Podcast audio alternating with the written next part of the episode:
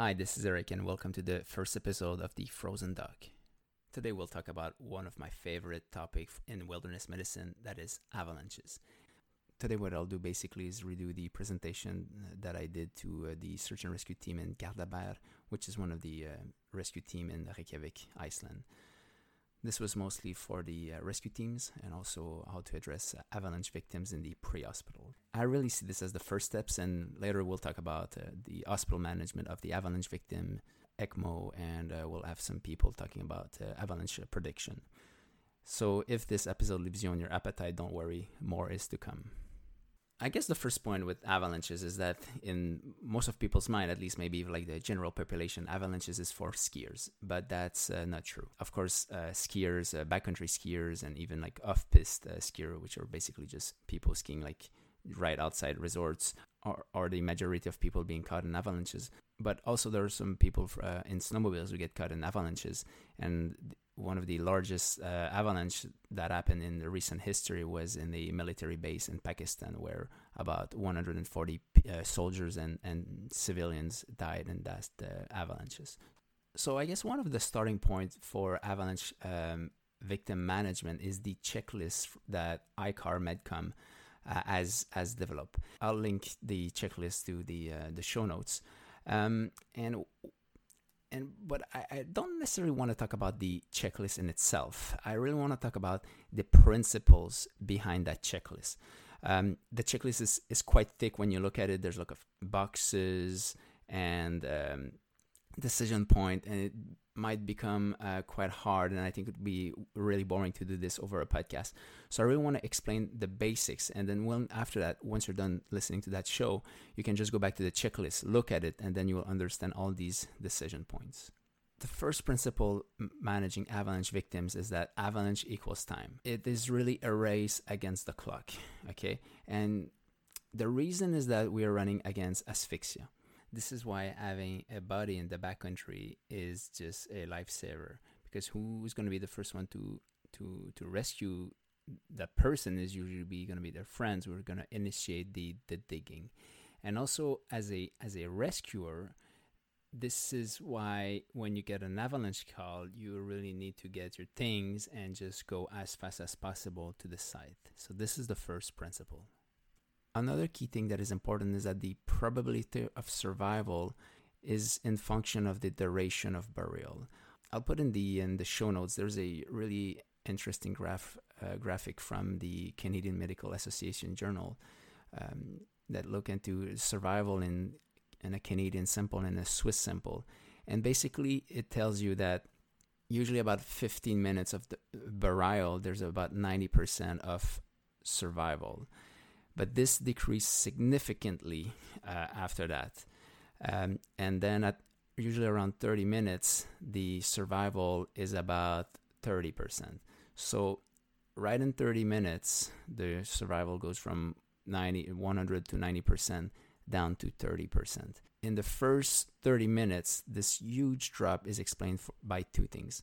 First of all, is the the trauma that people have induced, so non-survival trauma, major head trauma, uh, neck trauma, chest trauma, and also the asphyxia. And then after this, after this 30 minute window, uh, the chance of survival is about 30%, and then it's going to slowly decrease over time, and people are going to decease from uh, trauma, from asphyxia, and also from hypothermia. So there are three main mechanisms of death in avalanche victims trauma, asphyxia, and hypothermia. Let's start with trauma. So trauma is responsible for about 5 to 20% of the deaths. It's usually from severe brain injuries, chest injuries, and spinal injuries. The challenge with managing trauma in the avalanche victim is that it's hard to assess on the field. People are dressed up, there's snow, you might be in a hostile environment. Even though it is hard, you really want to do a good assessment. You want to identify if there's any major causes of trauma that you can reverse on the field. Uh, also, you want to uh, transport that patient to a safe environment where you can maybe have a bit more time to do a proper exam, you know, undress the patient, or um, and then after this, you can dress them back uh, to prevent hypothermia. Also, in the field, you want to do a good trauma assessment because you might identify that there is a non viable uh, trauma. uh, and at this point, any maneuvers would uh, to resuscitate would stop. When someone is caught in an avalanche, a lot of things can happen. If you watch movies, you can see like the violence of the avalanche. People are just being like uh, pulled by this huge amount of snow, uh, which in itself can cause some trauma. And also, when the person is gonna is gonna slide with the avalanche, they might hit some rocks, some some uh, some trees. They might fall off a cliff. They might hit some cars. So we have to think about a lot of things that um, a lot of ways that people can get injured. And one of the key point also is that we have to keep in mind that uh, we need to protect the spine. It could be the cervical collar. I know there's been some debates in the latest year uh, about how to manage properly the cervical spine. Uh, but let's say either say you want to put a cervical collar or some some uh, sandbags on side of the patient or just someone dedicated fully to the cervical spine. And maybe we'll talk about that in another show, okay? But just keep in mind to protect the spine. The other big one is asphyxia. Asphyxia is the leading cause of death, about uh, 75% and even more. And there are three mechanisms.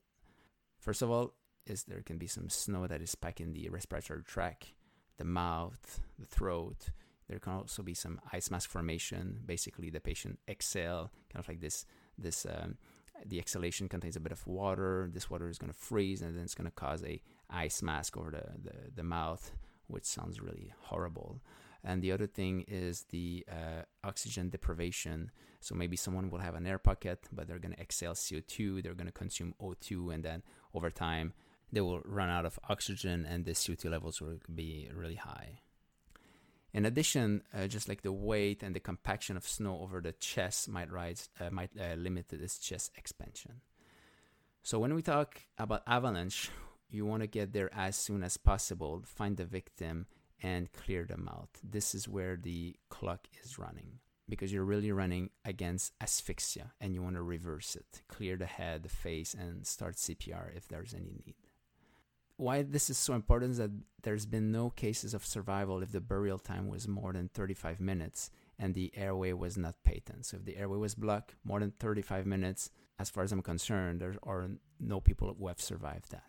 There are a few situations where you would not start CPR, and this would be if there are significant injuries incompatible with life, or if the body is totally frozen or rigor mortis.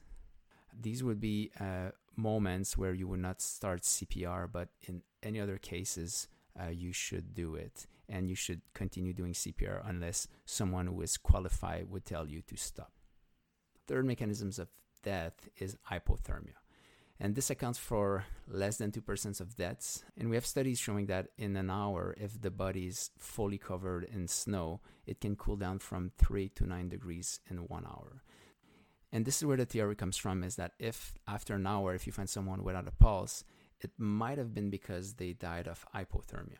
But the sine qua non is that that person needs to have their airway open. And this is well explained also in the checklist. When we talk about hypothermia, uh, if it's been more than 60 minutes and the person does not have a pulse, the thing is that we might be able to salvage these patients, but this would be a really uh, select group. Um, and this group would be for people who has been buried for more than 60 minutes. Like I said, uh, they've been more than 60 minutes. The body can freeze up to 9 degrees. So we can say, okay, maybe now that person has cooled enough that the cause of that is because of hypothermia. But they need to have their airway open and no pulse. And the reason we want to select that group is that these patients might be put on ECMO.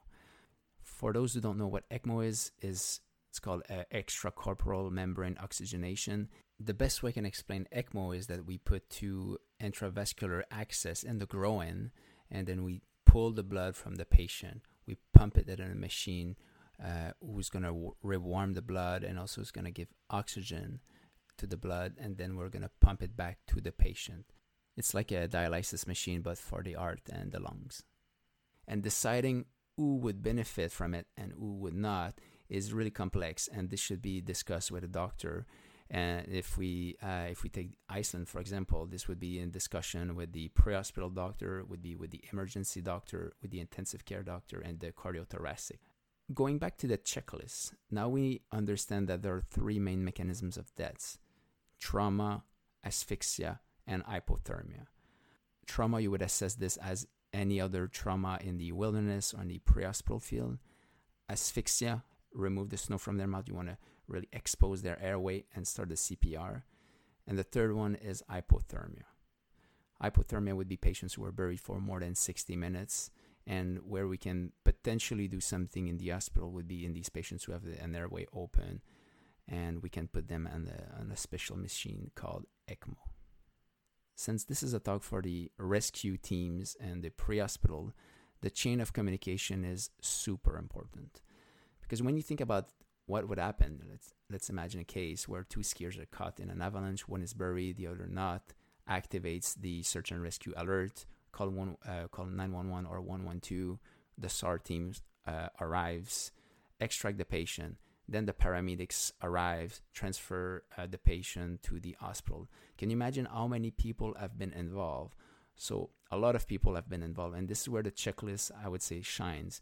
Is that it is it is made that you can just you can print it, put it in your bag, and then this checklist needs to follow the patient. So once that victim is found, you put a checklist on that patient you write all the information and when the patient is going to be transferred to the pre-hospital or to the hospital it's going to follow it. So when the doctors receive that victim they know exactly what happened uh, initially. What do we want to know when the patient arrives is that how long was the time of burial? So from the the accident time to the exposure of the face was there any airway pocket? Was there airway open? Was cpr started for how long and any other relevant information, any major trauma, or anything else we need to know. When we talk about avalanches, of course, we talk about snow, we talk about cold environment. So the patient packaging is super important. You want to protect the patient from further cooling, and you also want to protect the patient from the external environment. Uh, the best example that I have in mind is the burrito wrap. And this is a multi layer wrap uh, where the patient is basically you apply heat on the patient. If you have any warm bottles or anything that could warm up the patient you want to f- wrap the patient in the first vapor barrier which would protect against uh, convective and just evaporation uh, cooling and it's going to keep the insulation uh, dry and effective. And then you want to put some sleeping bag or some blanket something warm. If if you have this available you can put a pad underneath the patient so the cold from the from the ground would not uh, cool the patient further and then you want to wrap the patient at the end with a big tarp or like another vapor barrier, which is going to protect the patient from the external environment. Just a few words on equipment. Uh, there are two uh, equipment that we, we have that can basically save lives, and it's the avalanche beacon and the uh, avalanche bag the avalanche beacons they decrease time to find patients from in studies it's from 2 hours to 25 minutes. And like i said time is crucial. If you go from 2 hours which the chances of survival are really minimal to 25 minutes where you're still in that window where you can do something this is just huge. So everyone who's going on a rescue in the winter in a potentially avalanche area should wear one the other one is the uh, avalanche airbags. There are multiple companies, there are multiple models, and what studies have shown is that these airbags are associated with a better chance of survival. In studies, people who were wearing avalanche bags had much better chance of survival. The principle is that uh, first of all, it can care, can create an air pocket around the patient, and the other thing is the the principle is that uh, uh, larger items usually will go more to the surface. It's like if you have like a bag full of like small uh, small balls, you know, bigger one, middle one, small one. If you shake it, the big balls are always going to stay at the top, and the smaller one are going to go at the bottom. It's the same principle with the with the airbag. So just to summarize, avalanche equals time. This is a race against the clock. We're running against asphyxia, where we can save patients. The other thing is that when we're dealing with an avalanche victim who does not have a pulse, is this patient without a pulse because he died of asphyxia, or is this patient who had who died because of hypothermia? So an asphyxia, the longer you stay under the snow, after 35 minutes, your prognosis is just horrible. Versus hypothermia, where if you would have an air pocket and that patient basically just slowly cooled to death, and then we can maybe potentially save these uh, these patients and putting them on the special machines that we have at the at the hospital. Last summary point is that we are in a cold environment and you want to protect the patient. All right, so this wraps up the first episode. I hope you enjoy it and keep tuned for more. This is Eric. I'm saying bless, bless.